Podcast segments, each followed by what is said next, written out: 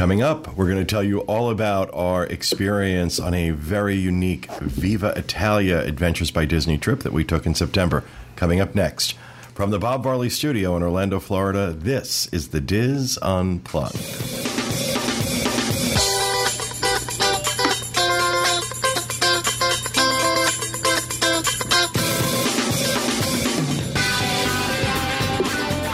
This is the DIS Unplugged, episode 753 for the week of November 4th, 2014. The DIS Unplugged is brought to you by Dreams Unlimited Travel, experts at helping you plan the perfect Disney vacation. Visit them on the web at www.dreamsunlimitedtravel.com. Hello, everyone, and welcome to a special edition of the DIS Unplugged, coming to you from the Bob Varley Studio in Orlando, Florida. I'm your host, Pete Werner joined at the table this week by my good friends John Magi, Kevin Klose, Teresa Eccles, our producer Dustin West, and associate producer Craig Williams back in the production nook. And you'll notice I did not say a live show because we are not actually going out live for this. Uh, this is an extra show this week um, to discuss our Adventures by Disney Viva Italia trip. And you know, I, say the Adventures by Disney Viva Italia trip, but really it was uh, the Dreams Unlimited Viva Italia trip, have it being done by Adventures by Disney, because Kevin and John completely customized this trip for our group. For those not familiar, uh, we do these Adventures by Disney trips uh, every year. Um, and uh, we always do the backstage magic out to California and Disneyland. And then once a year, we do a big trip usually to Europe, it seems to be. Excuse me, where they've uh, all been done. and uh, Kevin and John have done the actual regular Viva Italia with Adventures by Disney, what, three times? Three times. And with this particular trip, there were things they said, you know what, we want to really customize this to our group. So Kevin just kind of picked things out and said, nope, our group doesn't need to do that, doesn't want to do that. We want to do this, we want to stay here. So this is a very different uh, Viva Italia because it was so customized for our group. We will talk about the experience on the normal Viva Italia, the regular Viva Italia, I should say, um, and how that compares to what to what we did. This was my first time doing the Viva Italia. Same for Dustin. Yeah. So we're spoiled. We're spoiled because um, this was the best Adventures by Disney trip I've ever taken and this was my 16th. So that really, really says something. Um, now, the Viva Italia trip normally uh, begins in uh, Rome, which is where ours also began, but the hotel that they stay at uh, now is the Grand Melia Rome Hotel. Uh, the hotel we were in in Rome was the Bernini Bristol. And that was the hotel that Disney used until people complained that it didn't have a pool. So they moved it over to the Grand Melia Rome. All of the Adventures by Disney trips are really aimed at families. So when they make these decisions, they take into account that any number of people, any number of uh, travelers might have children. Right. I knew our trip because of the time of year we were going, was not going to draw children. We were yeah. going towards the end of September. Right. We had no. It was an adults only. It was trip. an adults only trip. I also, the vast majority of people on the adventure with us had traveled with us before. There were very, very few who hadn't been on a trip with us before. So I kind of took into account the people that were going. Yeah, this was very customized trip, but needless to say, uh, many of the many of the events that took place, many of the things we got to see in Rome uh, were very similar to what you would do on the Viva Italia. For example, we do a VIP tour of the Colosseum, uh, which was a great experience.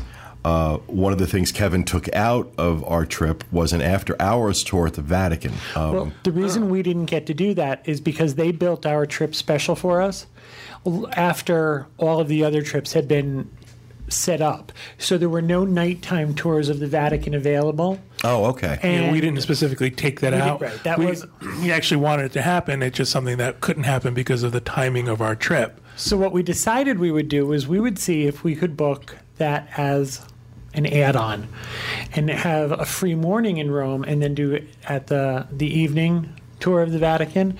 And I can tell you that it is unbelievably expensive. Oh. Uh, Define expensive for that tour. twelve hundred dollars a person, 1,200 euros a person. twelve hundred euros a person. Excuse me. Wow. Because there's a certain point. There's a certain point in these trips where there are things that are included that are not something that ABD is willing to pay for. Disney's not willing to pay for them. So I say is okay. You know what? Dreams Unlimited Travel will pay for it. Just let's figure it out. Let's work it out. You get your price, and I'll pay for it. And they said it was 1,200 euros each, and I went, well, I Never mind. So, I, I mean, obviously, Disney themselves, when they do it, must be negotiating a much, much better rate than that Because I am certain that there's a better rate. than that would be that would be a third, roughly, or, or a fourth of the cost of a you know the entire trip for one adult, uh, just for that tour.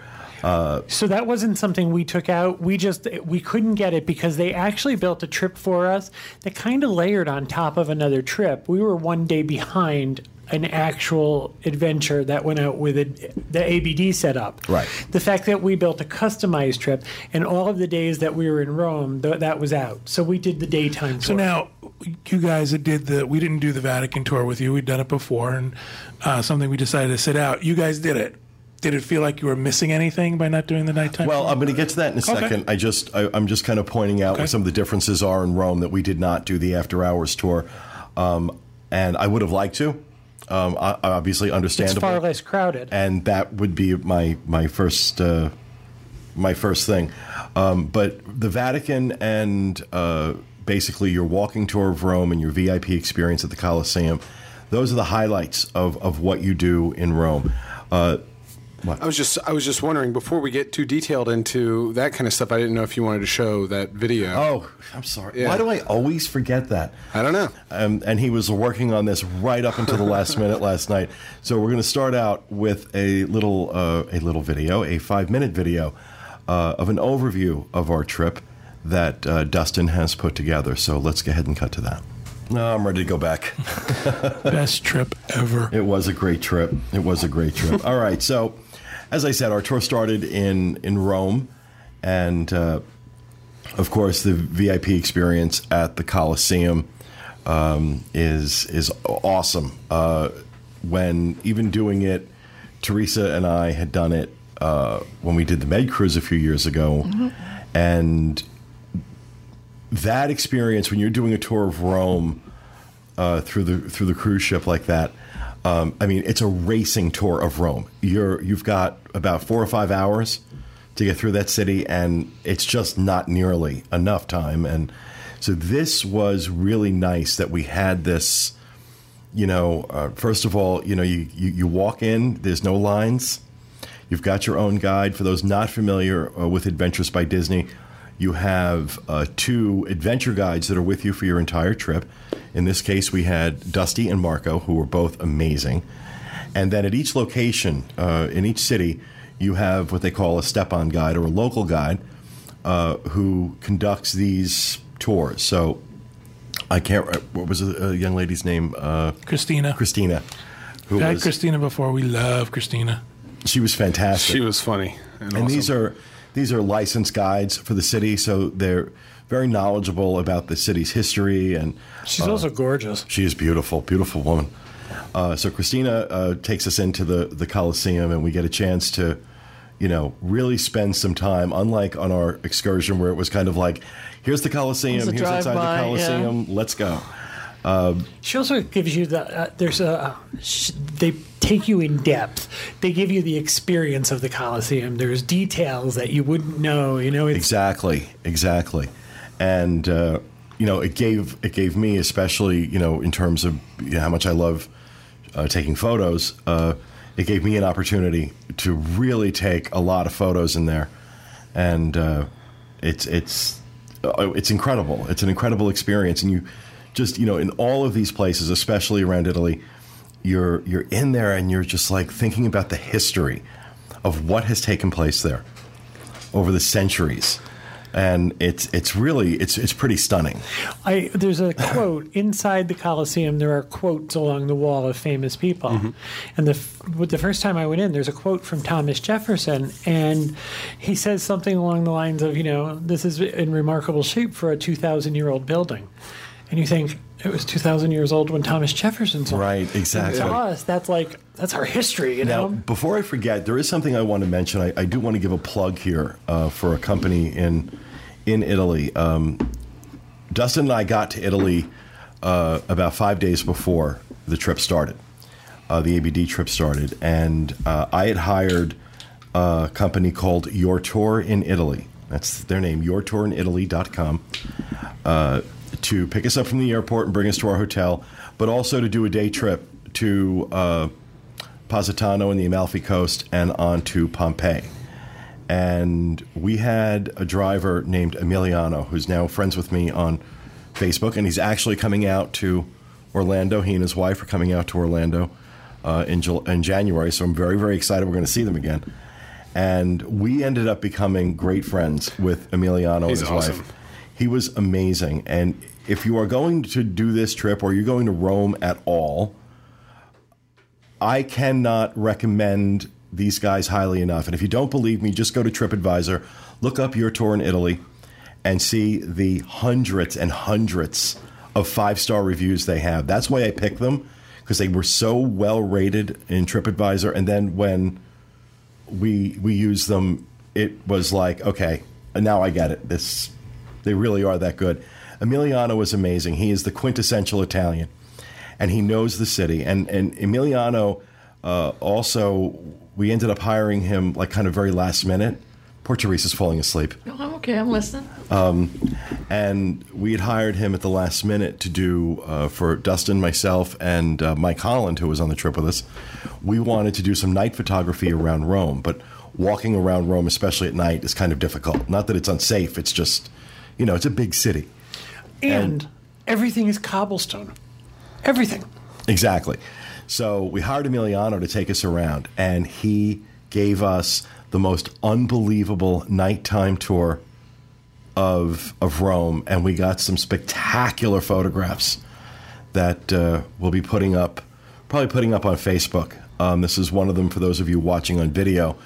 Uh, this is the uh, Pantheon. the Pantheon, and uh, we just and Emiliano was there like helping us with our tripods. Oh, yeah. and you know all this other stuff. He was great. Full was- service. and knows knew all the right spots to take us. Knew all the right spots to take us. So if you are going to Rome, and I, I can't recommend this company enough. Uh, transfers from the airport, tours anywhere around Italy. Um, uh, just and just amazing. And ask for Emiliano. Uh, it's a great company, and so I wanted to get that that plug in. Now, if you're going with Adventures by Disney, transfers from the airport are included. True. So, unless you're going in early, and again, if you book your extra nights with Adventures by Disney, transfers are still included. So, Right. if you book additional pre nights, pre or post nights, transfers are included. See, and I didn't book. I didn't book my pre pre nights through Adventures by Disney because I was going in so much earlier. So I arranged my own transfers. Um, but if let's say you're not going on Adventures by Disney, you're going to Rome. You need transfers from the airport. Your tour in Italy. You want to tour around Rome, or you want to go from Rome to any of the places around. I think it was about four hours to uh, Pompeii. Um, it was a long drive, but it was a great drive. Um, they're a great company. So anyway, we got our tour of the Coliseum, and then something we did not get to do on the on the, the ABD Med Cruise add-on was take the walk up to the Palatine Hill and go up in that area and see the ruins of Up in the forum. the old Forum, um, see where uh, Julius Caesar was cremated. Um, the mound is still there where Julius Caesar was cremated. Wow. And again, you have this local guide with you who is telling you all the history and all you know. And these guides are amazing because they make it they make it come alive and they make it so compelling. And that You know- oh, I'm sorry. You know, more than the the Coliseum, I think the Forum like stood out to me as I can see the history here. I can see the people walking through the streets. And what I kept feeling, especially in Rome with all the the actual Roman ruins, the feeling I kept leaving with was almost a hint of anger like why aren't these better preserved? Like why has this happened over time? I want to see it. I want to see it like the way it was back in the day.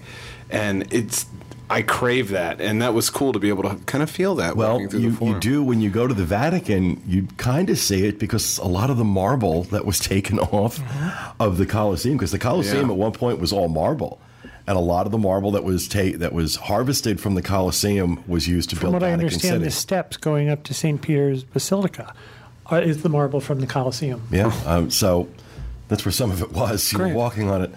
Um, the other highlight, uh, speaking of the Vatican, the other highlight of, of Rome certainly is going to the Vatican. And again, on a shore excursion, you are basically sad. dragged through the Vatican um, at a breakneck pace uh, and brought into the Sistine Chapel.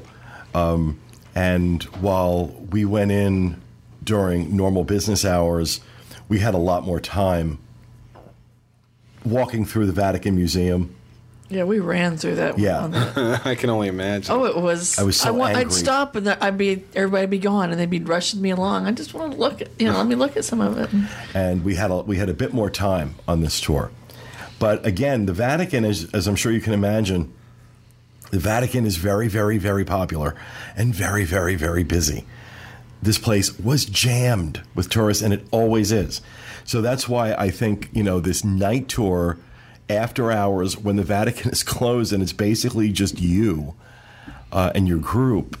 You know, must be be an amazing. amazing Oh, it's, it's a very small PJs. group. I think they limited to 40 people. Going to get a glass of Uh, the, when we did- when we set this trip up, that was in order to customize the trip the way we wanted. That was one of the things that we had to let go of. The thing though about the when you guys did it, we set out. We didn't want to do it again, but when you guys did it, you are brought with your tour guide to the front of the line. There's this big long line down. Oh Vatican- yeah, this is walls of line that's three City. hours long, literally. yeah, And the ABD guide and your local guide, they know how to get to the front of the line. They have front of line access. They get you in. Um, your, guide, Christina, our guide, Christina, knows all the other guides.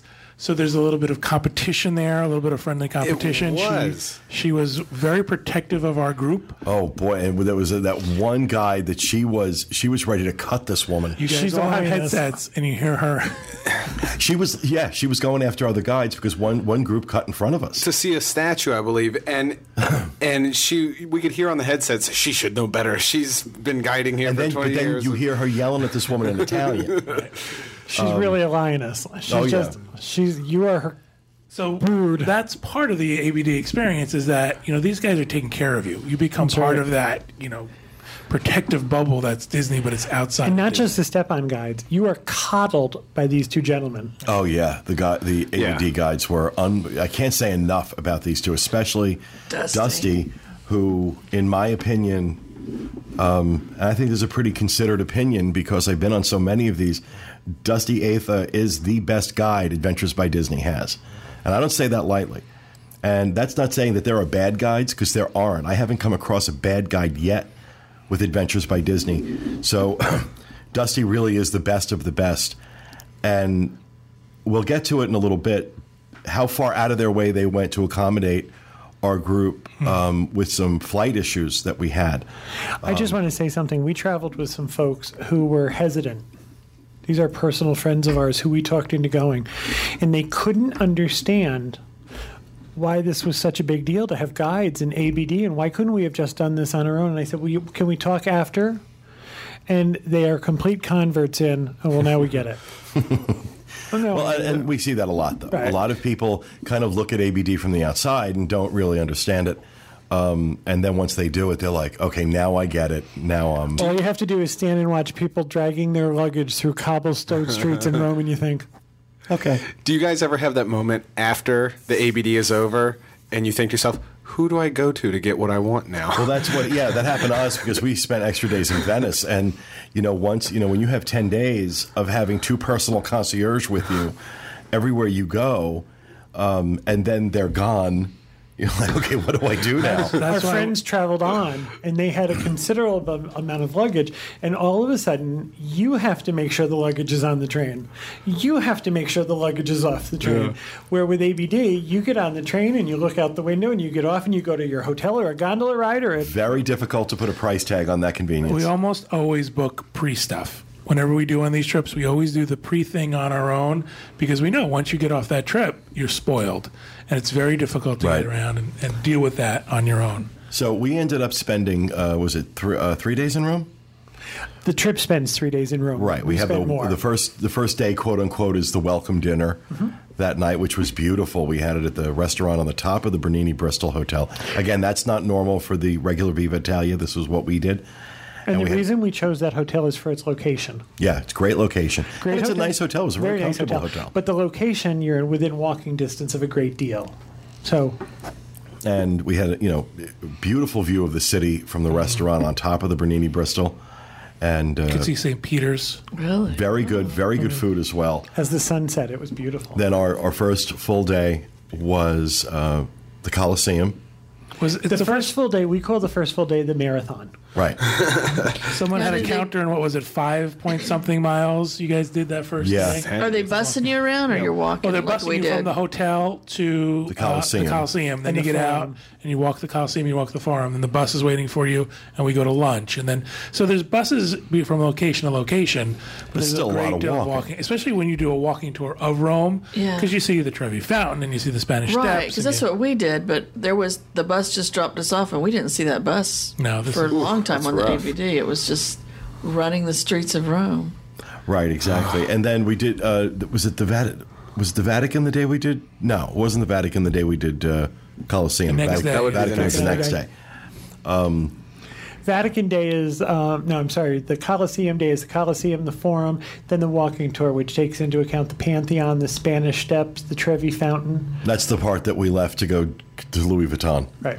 And unfortunately, the Trevi Fountain is under. Um, Rehab. rehab. Still? I understand Fendi is. Oh no! Now it's we- we could at least go, you know go around it and take pictures and stuff when we were there. Now it's all scaffolding. Oh no! Oh, There it's is- There's a terrible. walkway where but you the, can walk the across Spanish the top of it. steps were messed up. When The were Spanish they Steps okay have been now? in with scaffolding since 2006. Yeah, what's? I've never seen them without without scaffolding. Because we just about walked past it, and I had our guide. And I said, kind of "No, don't I'm understand, I'm they're just these steps." You're going to wait for me. Well, we went over by the Spanish Steps, but that's because that's where Louis Vuitton and Hermes were, were, were so we went shopping. They're important too. They're, they, are. did Adventures by Kevin, where they went shopping. Yeah, exactly. But what was we talk about how Kevin and I didn't do this thing or we broke off and did this thing. That's one of the great things about Adventures by Dis- Disney. You can do everything. Kevin says it very well. You pay for everything. You don't have to do everything. You It's pay for every part of the trip. You don't have to participate in any of it. You only have to be at the spot where the transportation takes you from one point to another. However, the the really great thing is that the guides are always looking out for you. Hmm? So it's always like, where are you going to be? Where do you want to meet us? Can you meet us here? We're going to look for you there. We're going to do this. It's never a point where you think, oh no, I'm lost in this big city and I, I don't know what to do. They're always sort of there with you. They give you their cell phone numbers. They're really in contact with you. So we had that's why we're we're more willing to do that. We're more willing to go and explore on our own and do it at our own pace. And again, while we've had these experiences, going off on our own, we just get different experiences. Right, exactly, exactly. So our second, or our third day technically in Rome was was the Vatican, and again, this is I, I think we were at the Vatican a good solid three, You guys are there like all morning. three four hours. I mean, we get up at the crack of dawn.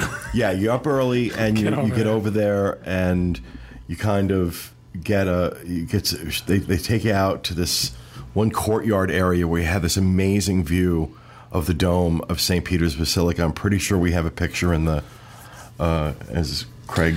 And one of the reasons why Nope. they take you to that, Going. Nope. And one of the reasons why they take you there is because not only is it a magnificent way of seeing it and getting an overview of it, That That's is the dome. no, that's No. Florence. Oh, it's Florence. you get to see the uh, It's ju- what oh, they're my doing Vatican- to I- sort of hold it together. I don't think I put the Vatican photos on that drive. Sorry. Okay. We'll put them online, facebook.com slash DIS Unplugged. You'll have them. Um, but they take us out to have, we have this beautiful view and take some pictures. They call it the Pine Cone Courtyard. Pi- right, exactly. And then we get to walk through the Vatican Museum. And that's just Yeah. absurd. It's absurd, the art that is in there that the Vatican has. The largest art collection in the world. Bigger It's- than the Louvre, right? It has to be. It- and that's only what they're showing you. Yeah. that's Right. not like what's in the Pope's apartment. You that's what they're willing to show you. He's got an Andy Warhol poster. and this leads on to um, the the the highlight of the Vatican in many ways for me, the Sistine Chapel, uh, which uh, is it's it's a very uh, you know I, I want to say religious experience, but not in the sense that it's just religious. It's just the The scope the is scope of it, the, the the art, the history, the provenance. Of, it's just ridiculous. It's My not- father, my father asked me. He said, "Do you feel religion when you go there? Do you feel religious?" I said, "I feel the the uh, ambition and the scope of what man can accomplish. This is what someone can accomplish who has the vision to do it. But who's who is inspired by their faith? Right. It's, it's You know, the inspiration of something. But this is what I I take out of this art and this uh, uh, sculpture. Well, that was one of the things that I noticed that that I felt was that all of this beauty, and some people will call it opulence, and uh, you know, in some ways it is, but it's beautiful, it's art, and it's inspired by faith. Uh, whatever, whether you believe or not, it's inspired by faith, and that in and of itself is worthy of respect. That you know, you think about Michelangelo's faith. And that also- was what inspired him to create some of these amazing works of art. And there's also interpretation of faith, is how he's interpreted it. But I Right. mean, it's just the amount of work that he did and what he was able to accomplish. And uh, well, not just him, so many artists. I mean, so But many I artists talk are about- represented When you there. talk about the Sistine Chapel, this is his work. And when you get in there, and at first, I don't know about you, you guys, but when we first got there, we were surprised at how small it was. We thought it was going to be a much bigger area. We thought it was going to be this giant church, You see pictures basically. of it, and I don't mean to be. I'm by no means disrespectful. It's about the size of a high school basketball court. That's true. I I will say, however, and I think I even mentioned this to you, Kevin, while we were there. When you, I had heard you guys talk about this on previous shows about this trip. My so my expectations were set even lower. thought I thought it was going to be teeny tiny. It was so therefore it was much, Much bigger, bigger. than I expected. Also on the art, as a person who has done several, several, several art history classes in my college career, it's like I saw my entire past. I was like, I've seen that, I've seen that, I've seen that. It's some of the most recognizable Yeah. art in the world. Yeah. And every time I'm there, I think the same thing. I would like you all to leave, and I would like a pillow and a blanket. Yeah. And I just want to lay on the floor for an hour and be allowed to look around. right, exactly. Exactly. A great tip that I learned on my very first trip is if you're going to the Sistine Chapel, have a hand mirror in your pocket. And you can sit and look down where everybody else is trying to le- crane their neck to see up. Carry a small hand mirror with you, and you can look at every inch of the, the ceiling of the system. Yeah. If you take out your phone, they are on you like white on rice. You are not allowed to take photographs. You are not allowed to talk. Um, and constantly, they don't want talking, but those guards will shout at you if they hear you if they hear you talking. Um, that is not about, and that's not even just about respect. That's about the the vibration of the voices of that many people that regularly the plaster. cracks the plaster. This is a Yeah. fresco. Uh, right. And you have to figure, I mean, how many people would you say were in this basketball court with you? A lot. 400, Couple hundred, 500? yeah. Yeah. So it's very, very crowded. It's very, um, and they do ask you, they actually ask you. We had one guard tell us that if you didn't talk, respiration from your breath, breath would, if by not talking, made it less humid in the Sistine Chapel. And I'm, that might be But then, interesting, interestingly, feathers, at one point, at one point, a priest came up onto. There's like a little stage set up, um, and a priest came up and gave a blessing in Italian, and Oh, That was happened to me. cool. was really cool. And That it is was very cool. And you know it's like oh my you know and again that's you know i'm not catholic but i most of my family is. And you know there's there there's just this um let me put it to you this way uh, to some, on on some level going through the vatican museum seeing the sistine chapel going to st peter's basilica kind of makes you want to be catholic a little bit Um, because it's kind of cool it's kind of cool I found it when we were there. I found it very obviously emotional, and draining. When I came out, I was just drained. Just And what's from- funny is because growing up Catholic, it reminds me of why I don't want to be Catholic anymore. because this is all built for intimidation and for suppressing the masses and showing you how opulent God is.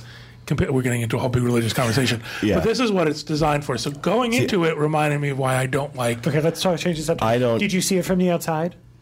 See what from the Sistine inside? Chapel. No. It's so Oh, they didn't take in the nondescript. courtyard? It's, a, Show you bu- from the it's just a brick building, and you Totally think, not what you think. It's No, it's just that when you're standing in front of St. Peter's, it's off to your right and up a little bit, and you think, oh, it's so nondescript from outside. Yeah, it's like a little tiny sliver of the building. It's really cool. Well, from there we go into Saint uh, Saint Peter's uh, Basilica, which I, I think is one of the most stunning places you can ever step foot in. And of course, you know the highlight is the Pietà, the uh, the Virgin Mother holding Christ, Michelangelo's sculpture. Michelangelo's sculpture. Without taking away any of the religious aspect of it, it might be the most stunning piece of sculpture really is. in the world. Yeah. there is. It's always been my favorite. He carves uh, cloth, draped cloth, and while you're standing there looking at it, you're pretty sure you could lift it up and shake it out. And it is the only piece of art that Michelangelo, Michelangelo, excuse me, we're corrected on that several times, Michelangelo ever signed. Um, it's the only piece of his art that he ever signed, and he chiseled his name in it. And I'll put it in the gallery. I've got a pic. I was able to get a picture close enough with my One zoom of the things about this of trip is you see things that I don't know about you guys, but the first time we did this trip, I never thought in my lifetime I would see. No. Yeah. I never thought I would see these things, and to see all these things kind of boom, boom, boom, boom in a row, it's incredible. Where David is out and you can actually walk 360 degrees around him, the Pietà is behind bulletproof glass and lasers. Well, that's and because somebody went after it with a hammer. in, New, in the United States. oh, was it in the U.S.? I thought it was Mm-hmm. I there. believe it was when it, it was. No, I think it was there. That's I don't think so. I think it was at uh, Shea Stadium, Yankee Stadium. okay. I thought it was there at the at, the, at St. Took a hammer to the toes of yeah, went after it. That's- well, wherever it was. It's now behind. You cannot see it from the back. Yeah. You cannot get the 360 degree, Yeah. which is a shame because it's just as magnificent all the way around. Exactly. Um, the other thing I do like about the uh, the time in Rome is that they do give you ample time on your own Mm-hmm. to go and explore. So you have time. Uh, there's a few meals on your own, and uh, Just to take a step, the, the only thing we didn't change about, the, or the only thing we changed in Rome was the hotel. the hotel. Everything else, we think Rome, the ABD trip in Rome is perfect. And you know something to just advise everybody uh, in terms of food in Italy. It's all Italian. Um, it's not like other metropolitan cities around the world where you're going to find Chinese and Thai and this and that and a good steakhouse and things like that. No, it's pretty much all Italian restaurants all the time. So, and Italians have a um, have a certain way. In Rome, I, I saw this more in Rome than I did anywhere else in Italy. Uh, dinner is a three hour event, and it's multiple courses, and service is not what it is here in the U.S. It's not the same level of service. Uh, they have a much more, I'll be charitable, a much more relaxed attitude uh, toward toward service, and uh, once your food comes, good luck finding your waiter. Yep, he's done his job. And actually, a lot of people suggest that when you're ready for the bill because you can't find your waiter, get up and act like you're getting ready to leave, and then all of a sudden he shows up. Um, one restaurant, it took us almost 40 minutes to get our check. well, a lot of the culture in Europe, they think it's rude. They think they feel they're rushing you. That you actually have Right, to Right, but when I ask for a ask check. for it, when I ask for the check and it still takes 40 minutes to get it, now they're being rude. But that was that was rare. That was rare. Yeah. But it's just a very very different. Uh, it's a very very different uh, uh, style of service, and in the tourist areas, uh, pretty much everyone you run into is going to speak English if you venture out of tourist areas, like one night we went out to dinner with Emiliano and his wife, and we went to a more local restaurant in Rome. They didn't speak any English at all. And we saw that to be true in a lot of places. We knew if we were in a tourist place or off the tourist path because if they weren't speaking a lot of English or their English was very broken, we were off the tourist path.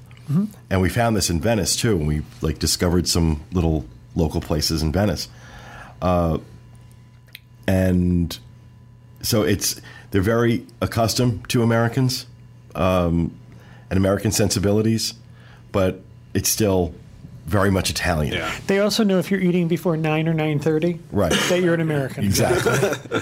exactly. But yeah, expect expect a dinner in Rome to go on for a little while, and to eat a lot of food, and I, you really should enjoy pasta. It's You the really best should enjoy pasta because it's pretty much. It is. It's great. It's amazing, but it's everywhere. It's pretty much we ate pasta for a month. And prosciutto. And prosciutto, yeah, exactly. Sounds like heaven to me. Exactly. So from from Rome, the normal Viva Italia goes to Tuscany. Tuscany. Well, on the way to Tuscany, We stop in Orvieto. Stop in Orvieto. But it goes to Tuscany, whereas we went to Florence with a stop in Orvieto for a few hours. We have lunch in Orvieto, and we got a chance to get out and do some shopping at a ceramic shop that John and Kevin found on one of their earlier one. trips. And Kevin ordered everyone on this trip do not purchase ceramics anywhere else. A lot of the ceramics, you'll, Orvieto is known for their ceramics, and a lot of the stuff you see is mass produced. And the first time we went there, we met this woman. I kind of thought she was crazy. She came out with a set of kitchen shears and dragged it across the, the platter. And I said, Well, I thought her stuff was a little pricey. And I said, I'm going to look around. And she said, Go ahead, you'll be back. And then you would go from shop to shop and see the exact same stuff everywhere. And you thought, oh my gosh, she was right. So the name of the place is Ceramiche Giacomino, and it's on um, Piazza del Duomo. It's at the top of the hill in Orvieto, right across from the Duomo. She looks a little bit like um, Julia Child, and it's a family owned business. They do all their own hand painting, everything is hand I believe she said this was the sixth generation of her family that. That's uh, that is doing this, and it's everything is made, uh, and you can tell because I mean I got several pieces, and like you know I got some those place settings we were talking about, all a little bit different. and even though it's all part of the same set, each piece is a little bit different. It's Yeah. depicting the exact same scene, they're hand painted, but you they're can all hand painted and signed and things like that. It's not you know it's not mass produced. John and I consider this absolute art, and It is. our house is filled with it. I mean, we have a bunch of it after four trips there. Um, she had a very good day. We showed She did. I was going to ask what. okay, I mean, I don't, you don't have to give me prices, but what are we talking about? There was uh, there were thirty Little people bit. on our trip, and I'm going to guess on that day. What'd you guess? Twenty eight, twenty nine thousand dollars, twenty nine thousand euros At least, spent? at least. You can get anything from a cup that might be 10 or 15 euros. Yeah, Up like I got to a coffee very mug. large, yeah, you get a coffee cup, up to very large urns and pieces, which are multiple thousands of euros. Right. So there's a runs the gamut of prices, and you can find something for everybody there. But it's And people bought what it gifts. And they ship, obviously. They do. If you they ship two well, hundred euros, they ship for free. which is not hard to do. When I tell you, I'm not exaggerating when I tell you that we got a crate that we just got our shipment the other day, and this was from the middle of September, that would cover the top of this table. It's like Yeah. the thing at the beginning of Jurassic Park that holds the raptor. That's right. Okay. And- mentioned the Ark of the Covenant. the I, I got a I had bought a large piece that's hanging on the wall in my uh, my dining room, and that came in this massive pallet. I mean, you know, this poor DHL guy, you know, um, taking that off the the truck. He's like, I don't know what you got in here. The man told us, I'm going to leave this in your driveway. Ceramic shopping aside, Orvieto is one of my favorite stops. It's beautiful. It what a lovely little town. beautiful, uh, scenic. Um, It's like something quaint. out of The Godfather. I mean, Yeah, it is definitely being transported back in time to another world. It's just incredible. Now, I need from to- the I- fr- from the sorry. funicular that carries you up the mountain to just the uh, the way it's sort of a medieval old Someone medieval who town. sells ABD. I feel I need to step in for a second.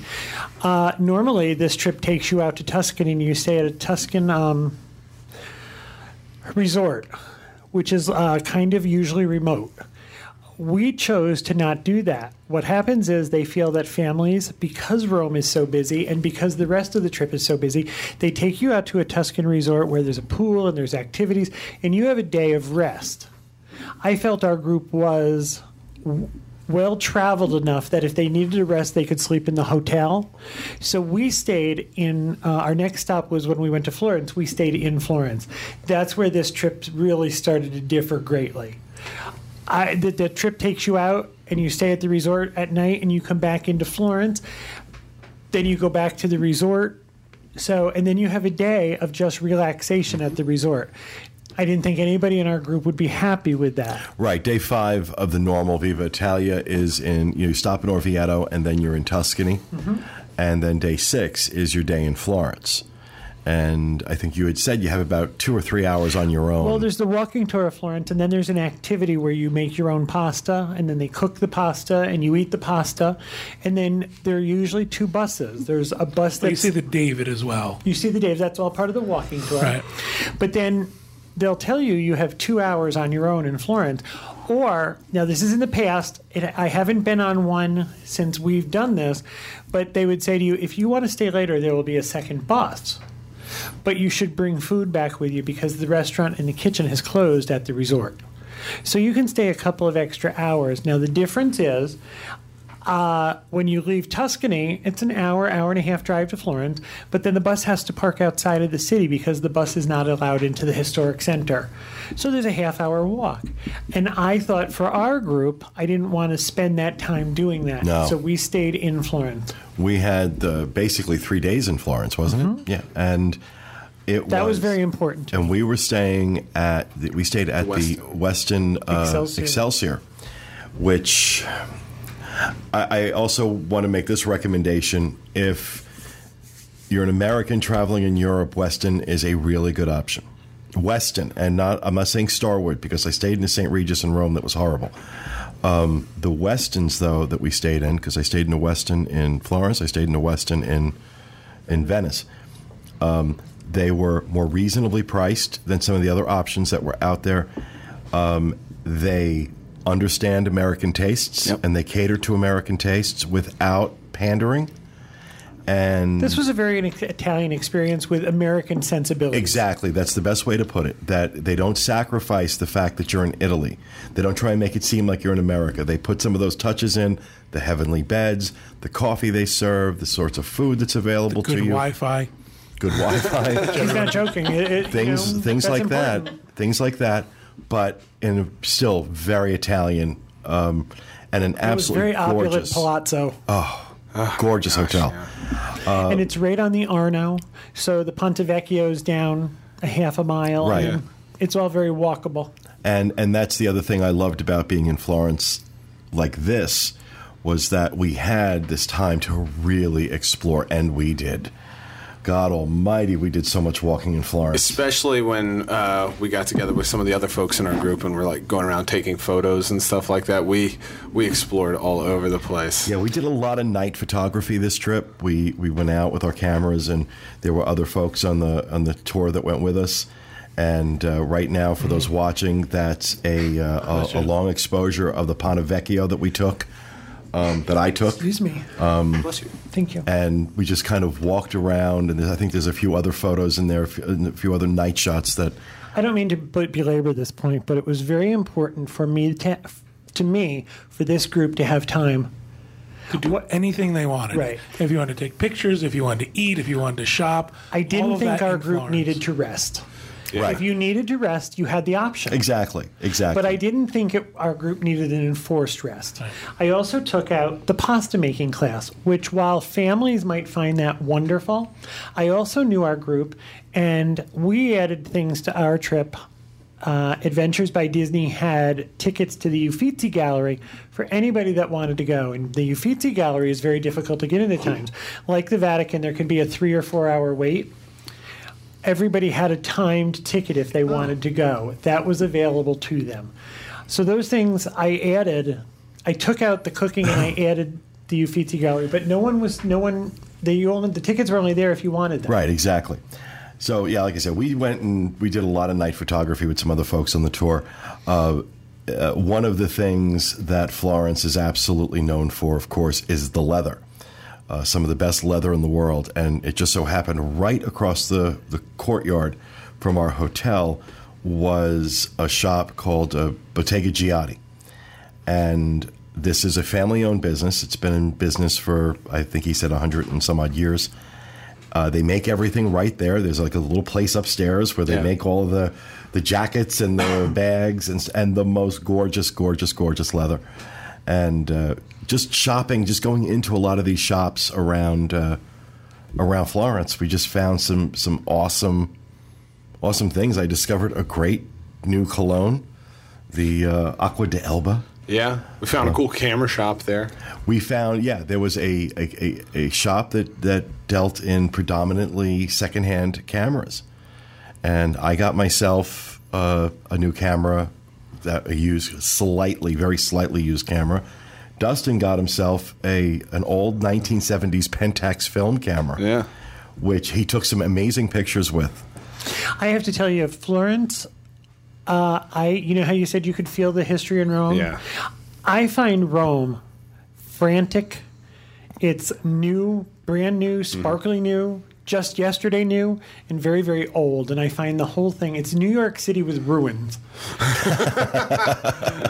I, and I, while I love seeing it, I'm always. I don't know if it's relief or I'm always okay with leaving Rome it's it's very very busy. I find that Florence, I can feel the history in Florence. I can see the history. I can hear it. Yeah. I can see those people walking around in their robes. The streets, you know, the buildings look. I just love it. Because it still looks like that. Right. There's also, you know, every, there's shopping everywhere. You never know what you're going to find in Florence. Um, And, well, you have a you have a jeweler in Florence that you routinely use. It's a wholesale jeweler. It's all Italian. They only sell Italian designers. And someone showed it to us, and this is a place that you would never ever find. Um, it's nondescript. It's kind of like something out of 1970s heist movie. You have to be buzzed in. Right. You have to go up in an elevator or climb the stairs and they buzz you in. But it's a wholesale jeweler. And we've taken several groups of people there. And I won't mention any names, but one lady on our trip, this was her second trip to Italy with us. The last trip, she bought a very beautiful necklace. And her husband went back and surprised her with a bracelet. And she kept saying, Do you think I'm getting the best price? Am I getting the best price? in between the two trips, we went on a cruise that they were on, and we were in Grand Cayman. And she found, you know, jewelry in the Caribbean is always supposed to be less. And she found the same exact necklace and bracelet, and each piece was about 900 US dollars more than she paid for it in Italy. So this shop, there's no storefront. You got to be buzzed in, like the No, there's forbidden no storefront. experience, or There's, there's little letters on the building, and the letters are COI. So, some great shopping in Florence, some great history in Florence. Of course, the highlight for me going to see the David, um, which they now allow photographs of. So I was very happy to be able to take pictures uh, in there was because for the longest time they didn't allow it, and it is an absolutely singular experience. You turn that corner, and you walk down, and as soon as you turn the corner, your breath you, you, your breath catches because you think, "Oh my gosh, there it is." There it is. And it's bigger than you could possibly imagine. And now they're letting you take pictures. We were Just talking this before. that they're not sure that David will survive in its current state. His ankles are um, They're very delicate weak. enough Right. That old. it might collapse under its own weight. So they said they're going to allow people to take pictures because eventually they might have to put a cage around it in order to secure him. His ankles are very, very thin. Well, I'm glad I got so many great pictures. I got, so, I, I, I just could. I was afraid that like they would change the policy at some point, and I, or I may never get back again. So I, I, I'm not kidding. I think I took 200 pictures of the David. I mean, first time- details on the face. I mean, I think I've got his nostrils in one He's picture. incredible. The first time we went, there was uh, little red velvet ropes around him, and you could walk right up and touch the base. You could touch his toes. And now they've built a glass barricade that you have to stay back like six or seven, eight feet, Yeah. something like that. Yeah. So, I mean, absolutely one of the highlights of visiting Florence, uh, the David, and of course, there's the Duomo, um, this amazing church. I think you have a yeah. Go back. That that's it right there. Um, this, I mean, there's nothing understated. Did you go in the dome? I did not. The I, from what I understand, the outside is this Yes. beautiful ornate picture that we're showing you right now. but uh, inside uh, apparently not quite as impressive. Oh, I just saw a picture. I believe Christy Hertz uh, was on the. bo- She's done a trip report on the DIS boards about this trip, and I think she showed a picture of it. I've never been inside because I thought this. ornate or Oh my gosh, plain? it's gorgeous. Oh. See, that oh, is it? I thought somebody said it was kind usually of. churches plain. in Italy are like that. The outside is gorgeous and the inside's a little bit more plain. Did you see the church uh, in the square that where we were staying? Yeah, we walked past it that night. It was open. Oh, yeah. It was the outside was you know was, kind of pretty, pl- but it wasn't. kind of plain by, by European standards or by Italian standards, but you could pop your head inside. You're like, oh my god! Yeah, it was incredible. You know the It's restaurant we ate in? Did you see the church next to it? That looked very, no, very they didn't join us Oh. for dinner that night. We made a special dinner, something we Wait, did. don't, before you go on, uh, the other great thing about the Duomo is you get to see the baptistry doors. Yes, And the baptistry doors are these carved relief doors, and they believe that the baptistry doors are the beginning of the Renaissance. The person who did that used forced perspective and things like that, and they feel that's the beginning of the Renaissance. That's the beginning, the the first example of Renaissance art. It's absolutely right. but the ones that are out there are not the real ones. They're They're replicas. replica. They're the real ones have been put away. Yep, They've safe, wrapped them in tissue paper. safekeeping. so, what were you going to say? I say one of the things we did on this trip that not all uh, trips do is we arranged a special dinner for our group. Uh, it was at a restaurant that we enjoyed in the past. So we asked ABD, "Can you pull this off for us?" And we all had dinner there together. It was very nice. It was a really nice time. Unfortunately, the first time Kevin and I went, we met the owner, and he had since retired. And we didn't sort of have the same experience. The food was really good. It was a great time. It was a lot Was. of people had a good time, but it's it wasn't what I had hoped we were going to capture for that experience. But it was And the fantastic. amazing thing is, it's right at the San Lorenzo leather market. And what, and what Kevin is saying is you're right next to the church that um, they later explained to us was the church of the Medici family. That's where they went for their services. They were the ruling family in Florence. That's at the where they're time. buried. And it's also where Michelangelo housed the David while he was carving it. Well, the Medici's were the was were, were his patrons. Right, they were his patrons. For sure. And he wouldn't let anyone in, even them. so that's you know sort of part of this whole incredible history of the town. And as you're walking by and you're shopping at the leather market, it's a, a little bit overwhelming to realize you're standing next to the Medici Church where Mi- Michelangelo carved the David, and Right. you know you're Right. buying a person. Exactly. One of the other things that we did on this trip that was very different, we changed it just for this trip, is we arranged on one of the days that we were staying in Florence to go out to Pisa. It was about an hour and a half bus ride. Uh, Adventures by Disney was very generous and let us use our bus that we had the whole time. So I would say how many people? 25 people I would say yeah, 20 or 25. I don't remember the exact number. joined us. We thought we were going to be the only ones on the bus, but a lot of You know, you know why I didn't go? Because I did not want to leave Florence. Yeah, it's tough. I did not. I, I, I this entire trip for me was I may never get back here. I've been trying to get on this trip for I can't tell you how many years, and I approached the entire trip like this may be the only time I get to do this, and I Now would that you've done highly. I would highly recommend if you are going to do this trip or any other trip like it, that you approach it the exact same way. I may never be here again. And so it was really for me Soak just about soaking up every moment of the experience. I want to go back. I hope to go back. I'm going to try and go back. But I went into it with that with that attitude that I may never get back here again. In an earlier show, you said Disneyland is now your Disney World. Yeah. When I was a kid, I used to, I've told you all this a hundred times, I used to plot and plan how I was going to get back to Disney World. Now that I live near Disney World, my new Disney World is Italy. Yeah. I, I found myself on that trip. By the end, uh, uh, toward the end of that trip, like okay, where can I work this, and how can I make this happen? I've already looked into renting a villa, so give me time. So just real quick, we went, we got the bus, we went out to Pisa. Pisa was is where the Leaning Tower is. So we decided we'd never seen that before. It would be a great added thing for us. Um, Pisa was a surprise. Pisa is a very industrial city with very little tourism, very little tourist attractions, except what they call the Miracle Square. And there's the baptistry, the Duomo, and the tower. And I don't know what any of you expect of it. I was shocked by Pisa. Shocked in a bad way. Yeah. Yeah, kind of in a this That's it. lowered my expect. No, not that much, but it was first when you get there. Um, it's a very carnival atmosphere. There's booths set up, and everyone's trying to sell you something. There must have been 300 people selling portraits of Bob Marley. Yep, it's very very aggressive crap? sellers. yeah. I was offered authentic Rolexes with two X, two L's. A Rolex. I was offered imitation Wayfarers, Ray Ban sunglasses. Mm-hmm. It's very much any coastal town with a boardwalk, only far seedier and, and actually, that, aggressive. that brings up a good point that I want to caution to anybody uh, traveling to Italy. Uh, everywhere you go, there are people selling knockoff Louis Vuittons, knockoff Rolexes, Ray Bans, you name it. They're all over the place.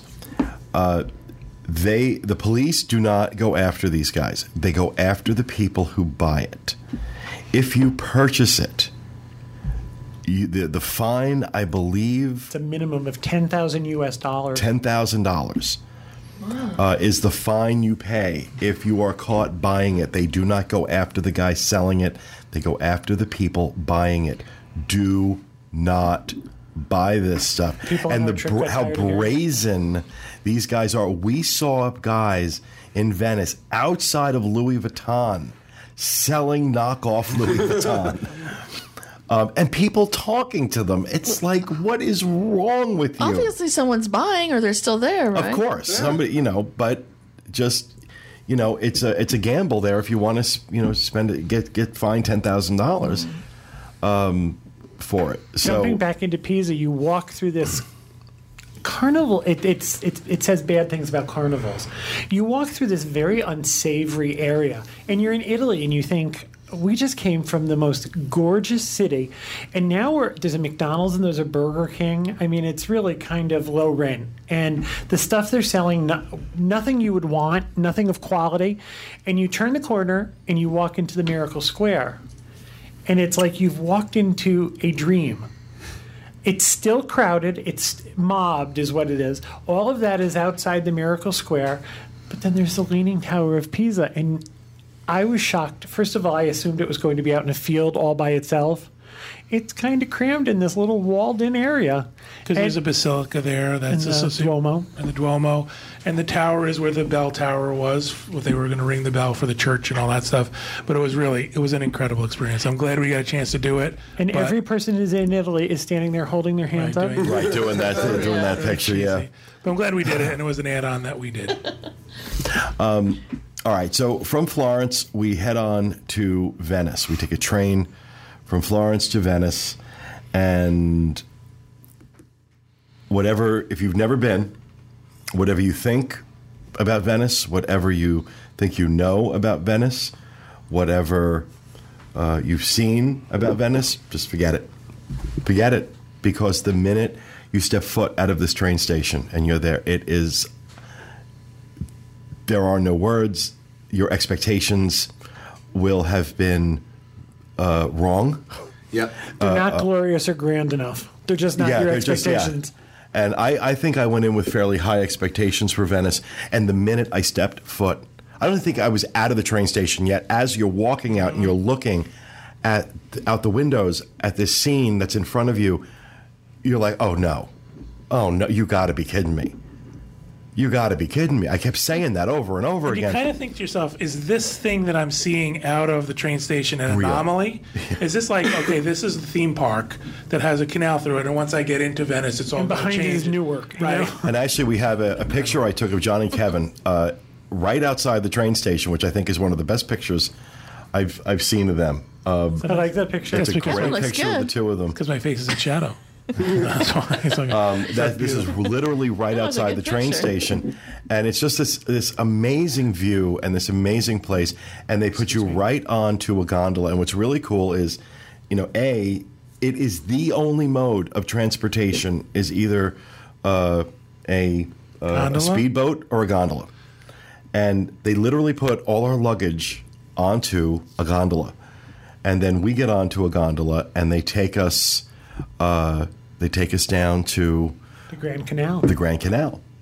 And you know, you, you, you turn onto the Grand Canal and you're like, oh my God, oh, It's real. it's real and I'm here and this is far more beautiful than anything I could have imagined. Um, I felt like I was living my own like movie scene. Yeah. That's the best way. There's I just can no ex- way to explain it to Yeah. people. Um, I've heard people, a couple of people now say uh, Venice is the most photogenic place they've ever been. No question. You can't aim your camera in the wrong direction. No question. Right. I want you to know that there are some other things that we took out in Venice. Again, there's a, a mask painting activity that takes up a half of your day. I didn't think our group would be interested in this. I thought they would rather have time on their own. No question. So we took out the pieces that I didn't think would interest a group of adults, and I changed the hotel back to the hotel that ABD had used all along. So those were the only changes we made in Venice. I gave you more. I wanted you to have more time to play. Well, the hotel that uh, we were in in Venice was the Luna Baglioni, whereas the uh, the ABD, the normal ABD, is at the Hilton S- Molino Stucky. Molino Stucky, which is across like on another island, It's across the Grand Canal. and Yeah.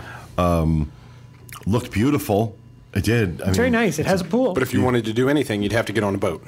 you have to take a boat across the shopping, most of the restaurants, the tourist attractions, St. Mark's Square. St. Mark's Square is the epicenter of Venice. Everything revolves around St. Mark's Square. It's on a different island. Well, what we what we realized was that you've got St. Mark's Square area, which is where all the higher end stores and experiences and places are, and then you have the Rialto Bridge area, which is definitely a lower rent uh, part of town. Well, the Disney store is near the Rialto Bridge. Hermes is near the St. Mark's Square.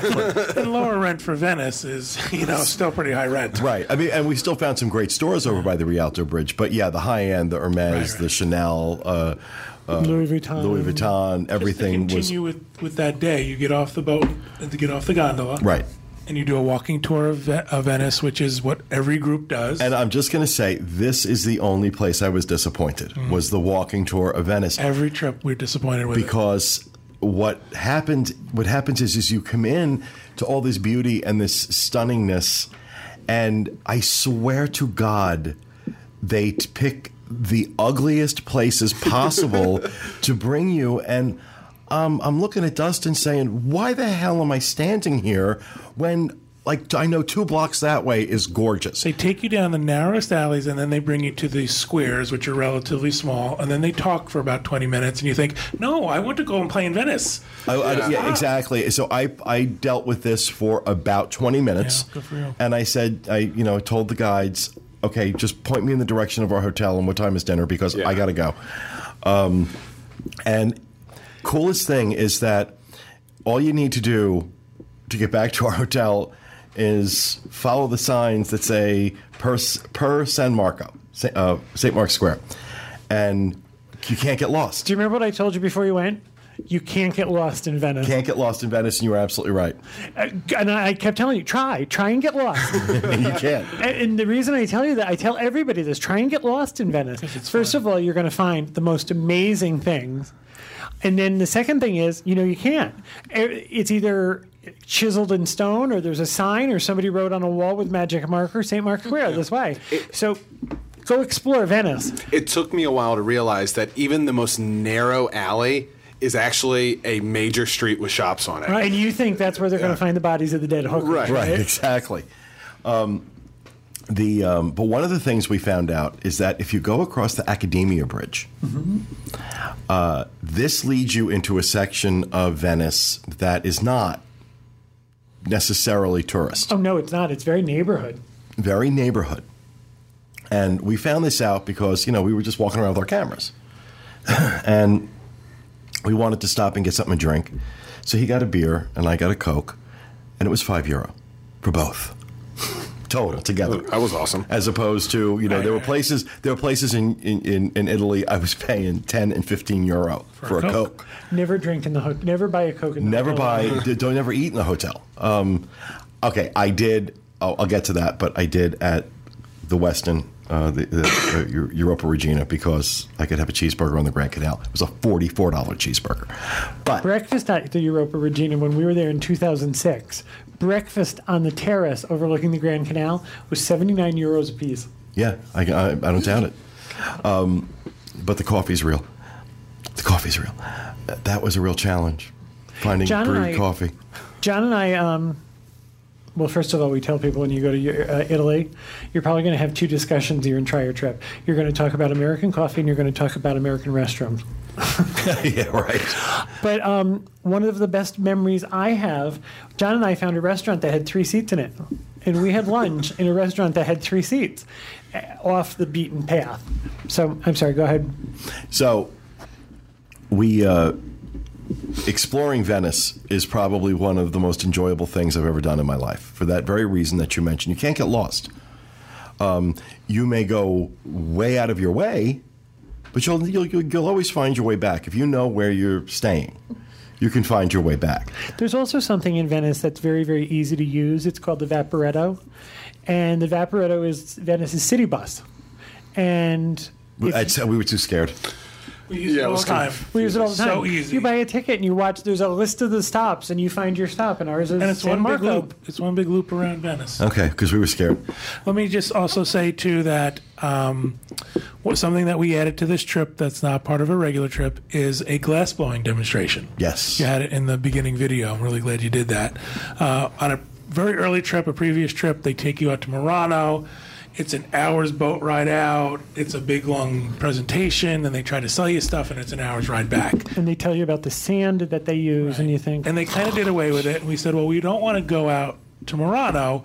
We wanted to see something more local. And they said, oh, yeah, there's a furnace. The last furnace on the island of Venice happens to be behind St. Mark's Square. So Disney sets up this special glass blowing demonstration that I believe was sort of the shocker of the trip. Yeah. Everybody was oohing and eyeing because this man took a molten piece of glass and turned it into a horse in like 30 seconds. And ridiculous. And there was that moment when everyone realized it was a horse. They're like, oh.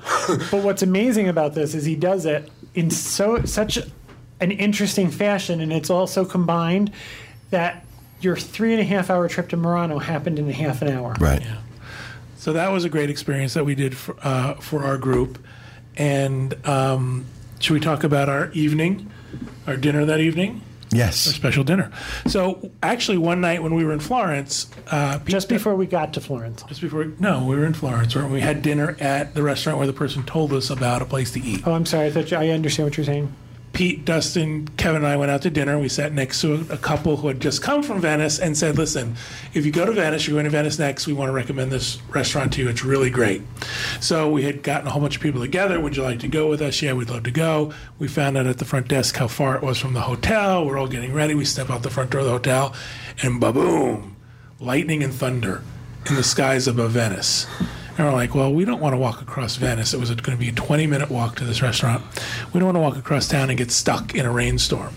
So we knew of a little place around the corner, down two little alleyways, two minutes I'm going to away, guess if that, it's 200 feet. 200 feet away. Yeah. We get there, and you could see, you could feel it's kind of a little bit of a mistiness in the air and stuff. And the guy goes, Well, I can't fit all of you. It was, I don't know how There were many. 12, 13 of us. Because it's dinner time and I can't accommodate everybody. And I said, Okay, come on inside. So we all sort of went inside, and he found tables for us. And as we sat there, we started to hear this little plinkiness outside. it was hailing. It started to hail in Venice. It was a phenomenon that hadn't happened in 25 years. There were three inches of hail outside. Now, mind you, this had happened the day that we were going to Florence. We were delayed leaving Orvieto because Florence had just been hit by a freak hailstorm. And, like, mm-hmm. I mean, and we're talking about like a violent hailstorm where windows were blown out of cars. Yeah. And even as we pulled into Florence, there's all this hail all over the place. So now here we are sitting in Venice. One of the people on our trip, when they got to the hotel in Florence, their the windows in their room had been crashed Had been in. crashed in, yep. And they had to replace the windows, and they even replaced the rug for them. Wow. Their rug was wet. So here we are in Venice, and the same thing is happening again. So it's kind of like, so what's okay. that tell you, huh? it was this It has real nothing to do with the DIS. Yeah, really.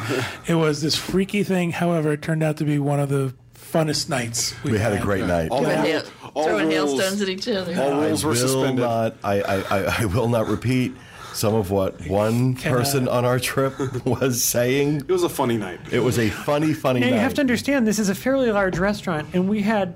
I'm looking at you, tables. Val Alves. We had six tables, like we were strung out through the restaurant. There was a great deal of wine There was a served. lot of Al was there, right? and we all Locked in. and we sort of, you know, we ate and we sort of had this mentality that listen, we got to stay here till this is over. I thought I don't know how many. How long Kevin, did it last? An hour. No, I think more than that. Oh yeah, two and a It was- It was hours. about yeah. Well, the dinner lasted almost three hours. The hail was probably about 45 minutes, and then the torrential rain came, Yeah. which we were Washed lucky because it washed the hail away. So it was this great experience in Venice that It was. I mean, it was. It was a lot of fun. It ended up being a lot of fun. Something that people should also know uh, about Venice, especially St. Mark's Square, is that uh, Venice is sinking, basically, um, or being flooded is more accurate. Uh, with the rise in sea levels, when high tide comes in, They call it Acqua Alta. and it, uh, it- literally the water comes up into St. Mark's Square. So they have these uh, planks that are set up that you walk on, the risers, set up all over St. Mark's Square, Yeah. where you can walk to get get around the square. Uh, when the tide recedes, of course, the water goes goes back down. This is normally, at least while we were there in the morning, this was happening, and uh, they say within a certain amount of time, I don't know how how long, but Venice will be uninhabitable um, if it can, if the trend continues. Well, I just watched a show the other night, and they're doing all sorts of things to try and um, stem this. They're putting things underwater, like giant flappers that they can put up when the tides come in. Venice has been do- dealing with acqua alta for centuries, and what they're trying to do now is they're trying to stop the erosion. I think the best description I've ever heard of Venice is it's a grand old lady the day after the party. Hmm. it's kind of got that really kind of faded glamour that's so attractive. However, the water rising, the sort of the, the, the buildings that are in this, a sense of disarray, it all adds to the magic of does. the city. It does. The It romance does. of it all. It's and you walk around and you think, I am so glad to be here. I'm just so glad to be a part of this. Exactly, it's exactly how you feel. Um, and it's unlike any other place in the world. You can't compare it No question. to anything else. There is no comparison for it. There are no cars. It's a place without cars. It's a city without cars. Kinda nice. And it is. It is that you can pretty much walk anywhere you want without, especially after being in Rome for eight days. right. You could walk. You could walk across something and not fear for your life. The number of times I saw my life flash in front of my eyes in Rome. They It tell was- you don't make eye contact with the drivers because if you make eye contact, it's your fault. Well, God. And you think, well, great. It's. It was. It was incredible. I've never seen anything like it. Um, Did you ever feel like they might be aiming? They- they- They're in a rush to get there. Um, but the experience in Venice, you know, you talk about a, a trip that builds to a crescendo from where we were in Rome and then what we experienced in Florence and then finishing in Venice. Um, I can only echo the advice I was given by Kevin and John uh, about Venice add days on. You will be so upset with yourself Yeah. if you do this trip and you leave on the last day of the ABD and you don't add those days.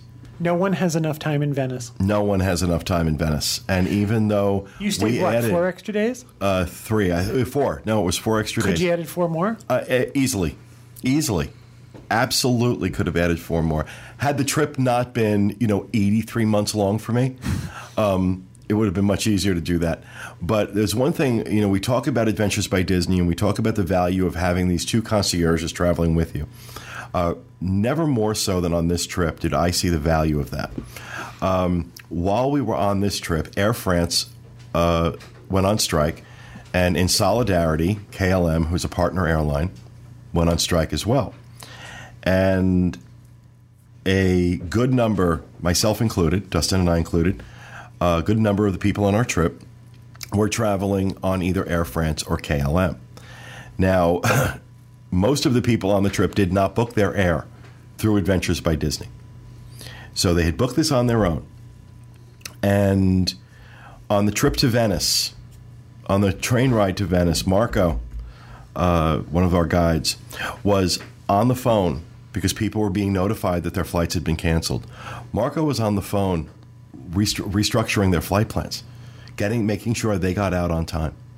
Uh, and even for me, you know, because we left four days later, our guides were gone. And I got the night before we were supposed to leave. I got the the, the day, the morning before we were supposed to leave. I got the email that uh, my flights had been canceled because of the strike, and I got an email, a message on Facebook from Dusty. We're aware of it. Let me know any help you need. This he, he's done. He's back in Orlando at this point. He's done. He's getting ready to go to Vietnam, and here he is, you know, making sure that I'm okay. Uh, fortunately, it was very easy. I got to say, Air France. Uh, I called their customer service number. I got a great rep who not only got me on a flight, but also got me on, put me on another airline, put me on British Airways, just to make sure there was no more, no more possibility of me being affected Yeah. by the strike, and because we were originally going from Venice to Charles de Gaulle, Charles de Gaulle to Atlanta, Atlanta to Orlando. Who's your travel agent? Really? Well, it was about getting the best price because that oh. was an expensive flight. Yeah. He moved us from to a flight on British Airways going from Venice to Gatwick, Gatwick to Orlando. And So much easier. now we won't talk about the fact that the flight out of Venice was delayed and we almost missed our connection and had to run through an airport that is far too big for its own good. And but once we got on the plane, I gotta say British Airways was awesome. British Airways was absolutely awesome. The service was fantastic. but having these guides do this, they didn't have to. People didn't book through ABD, their flights through ABD. These guys technically didn't. But you want to talk about two guides who went above and beyond every time we turned around. Um, anything that we needed, anything anyone needed, any help anyone needed. When um, you know, when we saw that night that the we had the hailstorm, and uh, Dusty and Marco came in. I, th- I don't think you guys were with us. We were sitting down at the bar in the hotel, and we mentioned that one of one of member of the group. Uh, no, wait, was this? Yeah, this was in Venice. That something something happened. It wasn't the broken window. Something else happened with somebody in our group as a result of the hail. Maybe it was another broken window Lori and Brian had uh, Um, in- flooding in their room. in Venice. Yep. In Venice. Okay. And Dusty and Marco looked at each other and said, "Okay, get back. It's time to get back to work." They had just been out having dinner themselves, and they had a few glasses of wine. There, but you know what? Doesn't matter. And if something's up with one of their with one of their guests, their job isn't over. Their day doesn't end though when your No, it doesn't ends. end. No, They're it back doesn't. there It does not. uploading pictures and getting ready for the next day. They're doing, yeah, it, it's incredible the amount of work that they do. Let me just say one thing about the guides. Uh, when we do one of these trips, and it's a, a Dreams Unlimited travel trip, Kevin and I are very aware of what's going on around us. We like to go and we like to have fun and we like to enjoy it with everybody else, but we're also keeping an eye and making sure Sure. everything's okay and everybody's all right and are you having fun? Are you having a good time? We were watching these guys. These guys were incredible. They were anticipating people's needs. They wanted to know what they could do in advance. They listened to us right at the beginning, and they took everything we said from the beginning about what this group dynamic was going to be. And We're very totally- different than a regular ABD group. With a regular ABD group, you're a bunch of families who are meeting for the first time in Rome. And I explained to them that that's not our group. Most of these people are well traveled with each other. So they approached it much differently with us. They're incredible. So I've never, I've been on several ABD trips. I think we're just a couple behind you. But I've never seen one of the guides actually become one of the servers in the restaurant. Yes, Dusty. And in And Marco order to both. in order to make our experience better and things because we at the beginning someone said re- dinners went a little long. Um, the guides pitched in and all of a sudden they were servers. I just I every trip I go on I think this is the best guide I've ever had. I could rank them at the top. No, I definitely do. Yep. Especially Dusty. Especially Dusty. I think He's- We met a guide in Germany that we feel is also very very very good. But like I said, there are no bad ones. I haven't come across them if there are. If there's a bad ABD guide, I haven't met him or her. But uh, all in all, we had an amazing time. It was an amazing trip. I, I certainly can highly recommend the Viva Italia trip. I recommend ABD in general. We all do. Um, but if you are interested in this trip or any others that ABD offers, just shoot an email off to Kevin at dreamsunlimitedtravel.com. Um, he uh, he sells more of these than anybody else. He knows them, and uh, he gets the job done. So a little plug for Kevin at Dreams. But Thank we you. had a great time. And Kevin and John both, thank you so much for an amazing time in Europe. Glad you guys joined Yes. us. You Thank guys did Finally. incredible. Finally, huh? I know, So much right? fun. It was a fun trip. So It was a fun trip. All right, And that- everybody else on this trip, there was a bunch of you. You made our trip special. Always do. Always do. All right, that is going to do it for this episode. We hope you enjoyed it. We'll be back with you again next time with another edition of the DIS Unplugged. Thanks for being with us, everyone. And remember, stay out of the damn canal.